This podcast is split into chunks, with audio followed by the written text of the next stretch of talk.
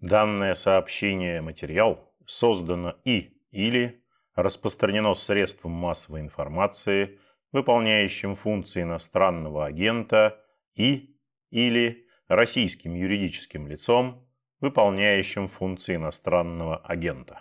TV program, my life was saved. I make a fresh start. Thank you. One and a half Приветствую вас, уважаемые слушатели. Это подкаст «Включите звук» информационного агентства «Росбалт». Ведущий Петр Годлевский, а мой собеседник сегодня политик Эльвира Вихарева. Добрый день, Эльвира.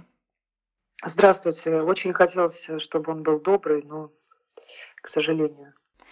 Да, ну будем надеяться, что он лучше, чем вчерашний день, когда вечером буквально все СМИ э, в один голос начали спрашивать друг друга, что происходит с профессором Соловьем, с Валерием Дмитриевичем, и при этом все сразу вспоминали о том, что, наверное, последний стрим с, э, с ним провели вы, и вы написали в своем телеграм-канале, что и к вам вчера тоже приходили сотрудники правоохранительных органов. Но давайте, давайте, наверное, по порядку. Удалось ли вам пообщаться с Валерием Дмитриевичем после его возвращения домой? Вы знаете, я поддерживаю связь э, непосредственно с э, его адвокатом, зовут его Алексей Добрынин. Общались мы довольно скупо, по понятным причинам, по открытой связи э, не общаются о подобных вещах. Адвокаты такой практики у них нет. А с Валерием Дмитриевичем последний раз мы беседовали в понедельник в своем совместном стриме 14 февраля 15-го также выходили с ним на связь э, по ряду вопросов, связанных с тем же YouTube.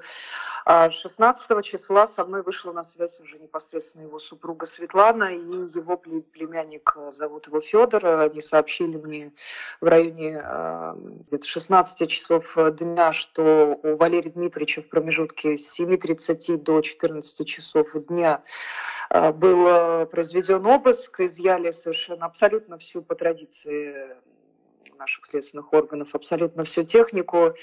А, была у них облава, допросили супругу, насколько я поняла, насколько это возможно в рамках этой облавы.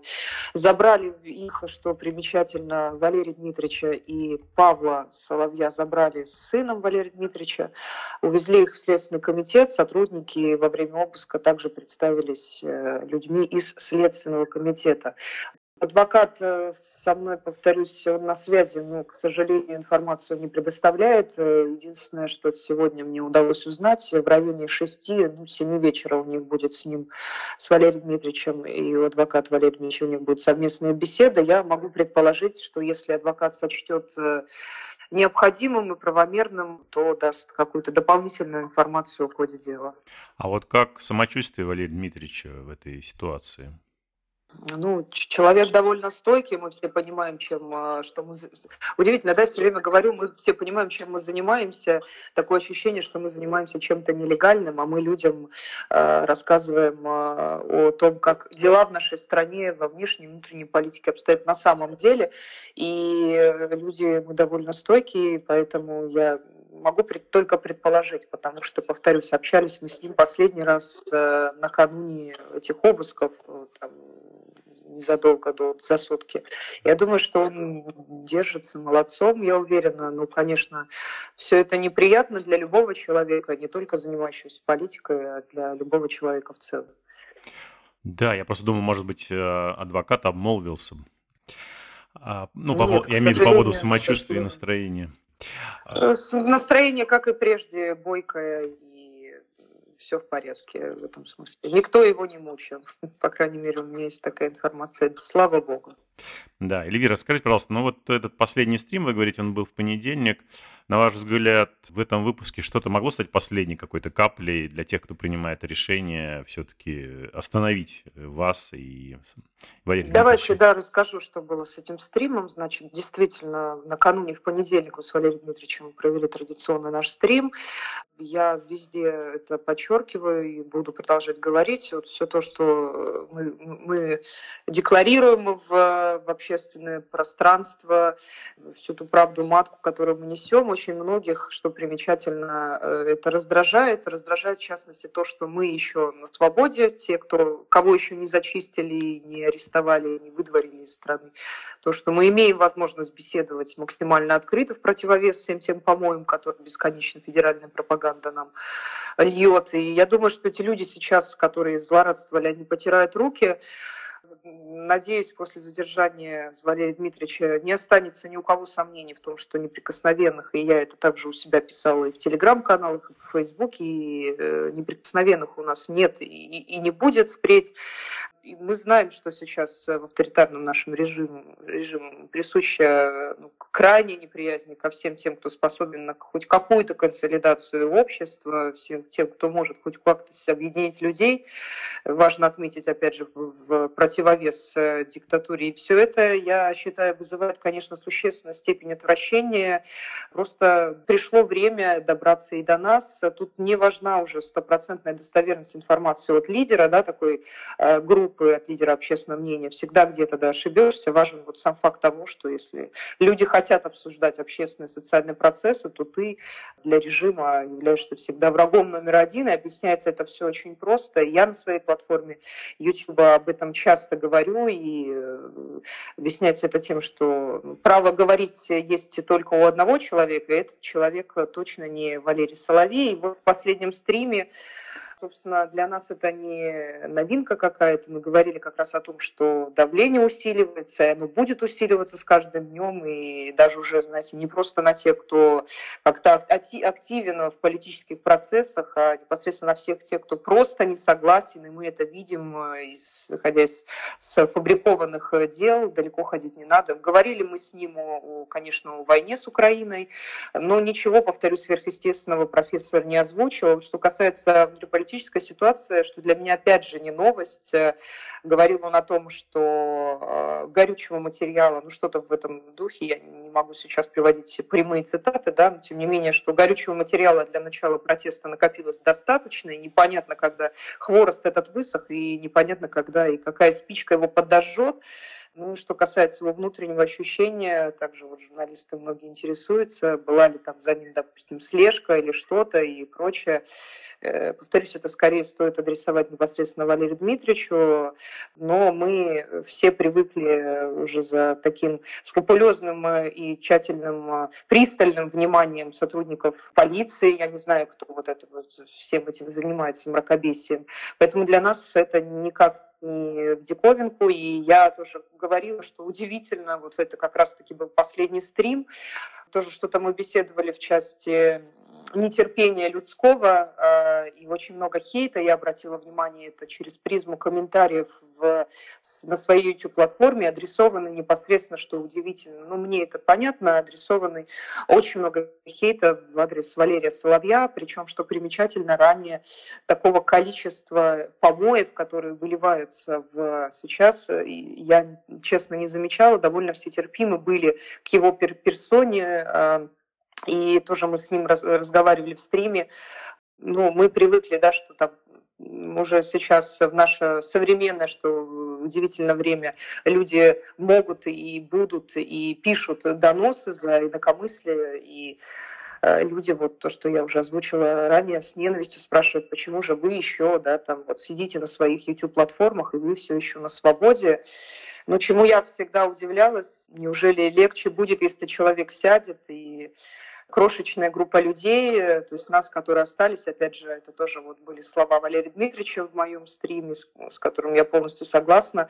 Вот эта крошечная э, группа людей, которая осталась, нас э, люди почему-то стали ненавидеть, и в обществе, знаете, всплыл такой стереотип, который еще с 30-х годов, это доносы, и Соловей также говорил с ужасом об этом, что он за этим наблюдает и в наше современное время, ну, если смотреть да, на, на социально-политическую историю России, в свое время русский народ всегда был непокорен, и бунты, восстания были, революции, гражданская война, да.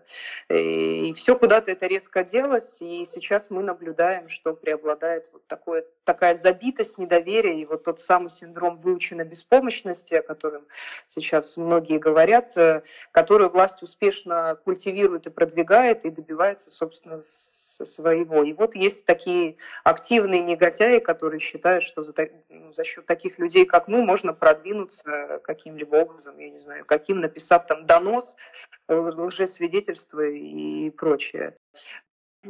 Так что э, я думаю, что дальше будет э, не сладко и повторюсь, с многими спикерами я дискутирую на своей площадке, и всякий раз от стрима к стриму мы говорим о том, что следующие, за кем придут, это блогеры, и тут уже, как выяснилось, не важно, не важно количество людей э, на твоей площадке. Безусловно, оно имеет какое-то значение, но если ты оказываешь ту или иную степень влияния на умы и готов э, как-то консолидировать, объединять и высказывать какую-то жесткую в противовес позицию власти, то к тебе будет э, максимально пристальное внимание, и следующий, следующим будешь ты.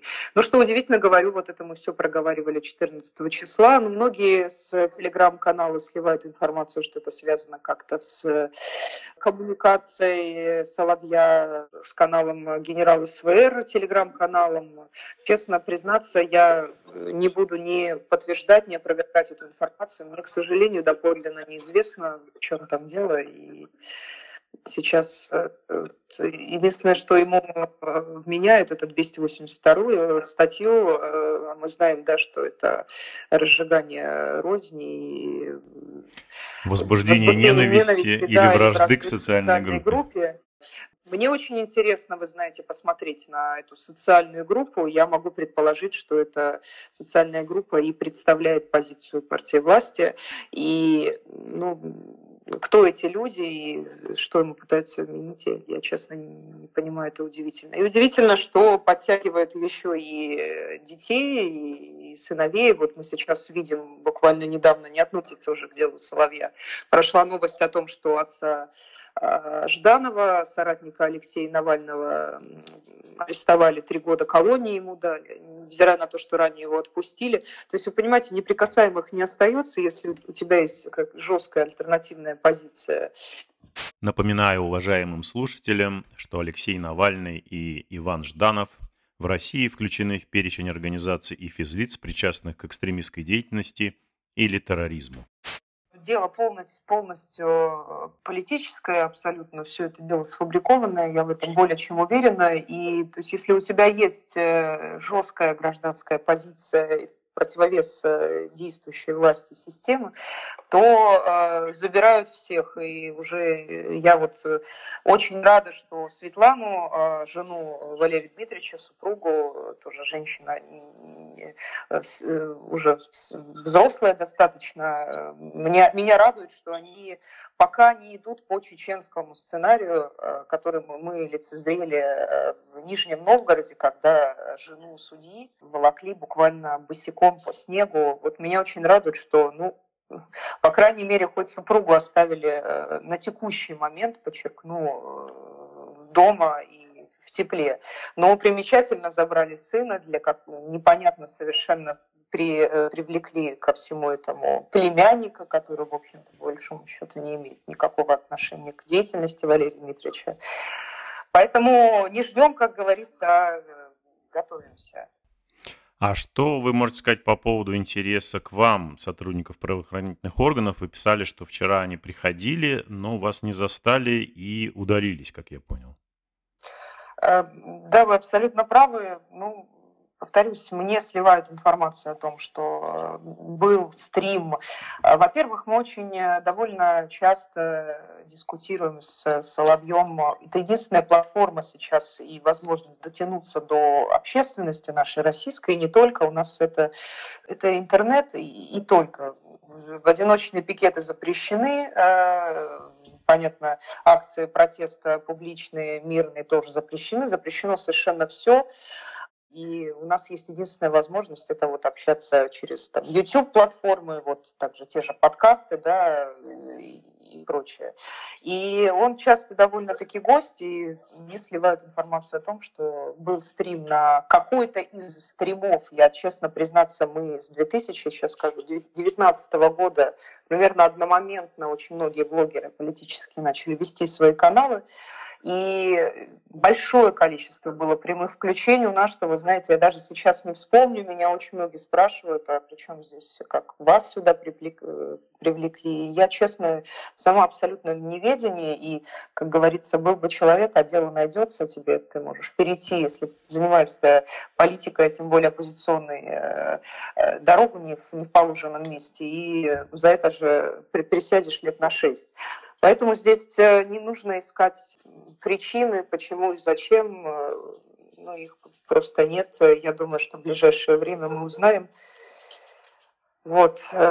Э, в общем, говорили, что декриминализуют да, эту статью, которую пытается сейчас навязать Валерий Дмитриевич 282, но ВУСы не там, а привычка осталась. В общем, теперь сажают у нас и за слова. Вот как-то так, да. Ну что ж, Эльвир, большое спасибо за ваш комментарий. Напоминаю нашим слушателям, что у нас сегодня на связь была политик Эльвира Вихарева. И, конечно, выражаю вам, как в таких случаях говорят, лучи поддержки, потому да, что ситу... ситуация, конечно, из ряда вон. Ничего, спасибо. поборемся. Спасибо. Удачи вам. Всего да, доброго.